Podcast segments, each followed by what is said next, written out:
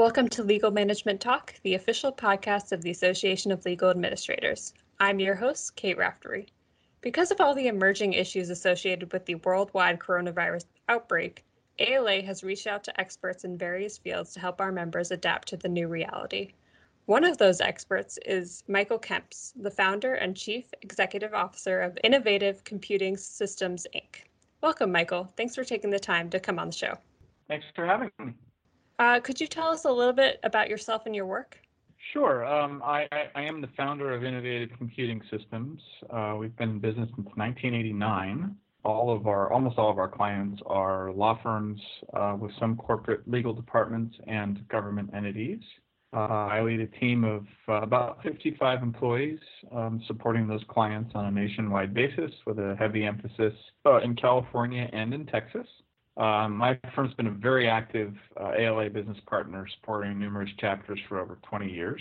As a side note, I'm also an elected official. Uh, I'm on the city council in Palos Verdes Estates, California. Great. Thanks for, uh, for running us through that. And just as a note for our listeners, we're both at home right now. So if you notice any bumps or barks or anything in the background, please excuse that. So, Michael, you were interviewed for a legal management article about how firms can respond to coronavirus, which, by the way, I'll link in the show notes. A lot of the other experts were talking about employment law and protecting against infection, but you were handling operations and IT concerns. Has your company seen an increased demand for its services? You know, it's interesting. Over over a number of years, we've transitioned to more to more remote work anyway, and so we sort of, you know, we didn't see this situation coming. Um, more and more of our work has been uh, cloud-based and remote. Um, so we were we were sort of thankfully well prepared for it. Uh, and direct answer to your question, our our regular support ticket volume typically averages around 65 new support tickets daily. Uh, and over the course of the last week, we've received well over 100 a day. So uh, it's not quite double, but but yes, it's significantly up. Also, project volume's up tremendously, as you can imagine, simply because firms uh, need help with remote access, and we're, we're prioritizing those those projects uh, in the order of of being able to support firms that need business continuity. So much of our audience is dealing with their workforces now working entirely or at least partially from home. And I mean, as of right now, uh, ALA is based in Illinois, and our governor just announced the shutdown order. So uh, that's something that may be a new concept for some firms, especially if it's a small firm. What are the most important things that legal managers need to have set up right now?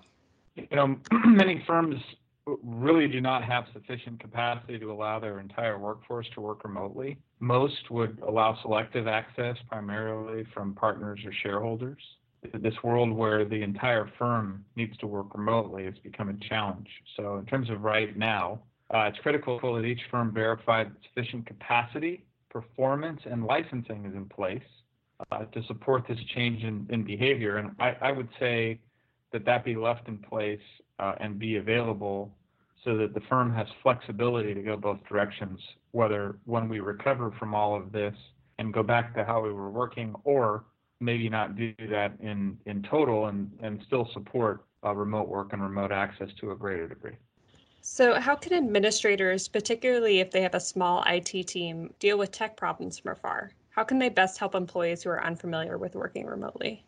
Well, I can use us as an example. Our, our small law firm clients utilize our centralized support team, um, which we have housed in Austin, Texas, and that team remotely connects to and supports their environments. And really doing this for employees working from home is no different than doing that from, from those that are working in the office. I think the new challenges, though, are at, at home can include you know, wireless and internet performance challenges, uh, in particular in this situation where all of your neighbors are watching a favorite brand of streaming product. Dealing with remote printing and scanning issues um, are always a challenge.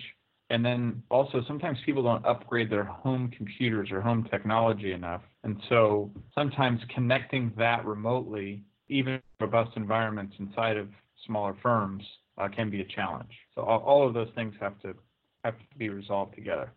Data privacy is extremely important for law firm clients. How can leaders protect that data when everyone is spread out is, and using possibly new to them technology? So there's there's a few things that can be done. First and foremost, from the security perspective, um, law firms that have not at least had their public-facing ports outside of their firewall scanned for for uh, inbound vulnerabilities should absolutely do it and do it quickly.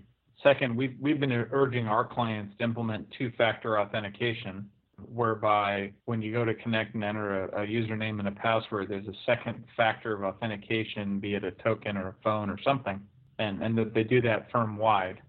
Many only implemented those controls again for selected remote users, be it partner shareholders, uh, and that has to be expanded and implemented for staff.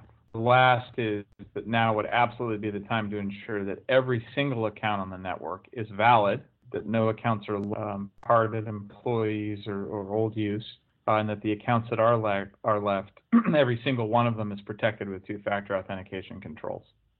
Yeah, I think we just uh, added an advisory to our resources page about how there's a lot of phishing attempts going on that are coronavirus related. So there's a lot to be watching out for right now. Yeah, and if, if someone hits and falls for a phishing attempt, for example, if those accounts have two factor authentication employed, uh, you can't get owned because you'll get prompted for logins that it attempts or that they attempt. So this is a great, simple way to protect from that, um, among other things. Mm-hmm. Exactly.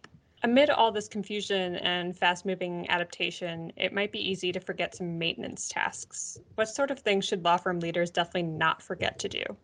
Well, things that could be easy to forget um, that, that need to continue would be, at minimum, maintaining monthly patching cycles, uh, which is even more critical with employees working remotely. Storage space capacity and volume sizes should be reviewed and expanded as needed, especially with centralized remote access. One shouldn't forget to, to validate that backups are running and that volume snapshots are going. Those should be current and validated. You know, again, if you're not at the firm and um, you're working remotely, it's easy to forget about those things and assume that they're just in place.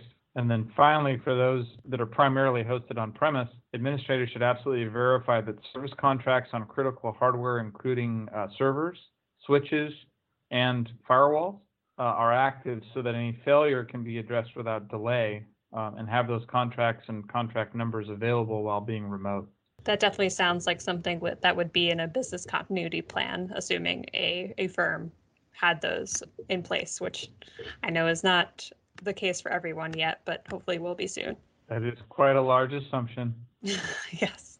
So, finally, is there anything else you think our listeners should know about information technology in the midst of a pandemic, which I know is quite a unique situation as we as we've been experiencing?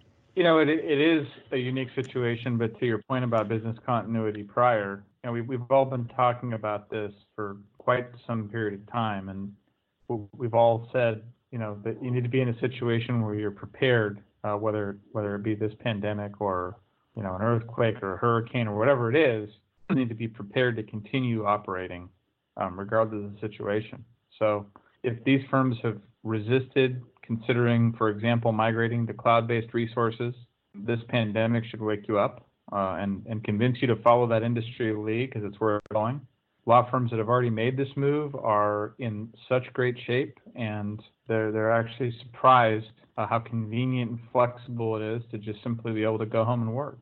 And I predict this will continue to push and to move firms in this direction so that the risks associated with these things are uh, are reduced. Well, great. Thank you so much for sharing these tips with us, Michael, especially on such short notice. You can read more from him and other experts in the newly published legal management article, and you can keep up with all the COVID 19 resources ALA has gathered on our coronavirus response webpage, which will also be linked in the show notes. Thanks to our listeners and subscribers for tuning in. As always, you can learn more about ALA at alanet.org. Until next time.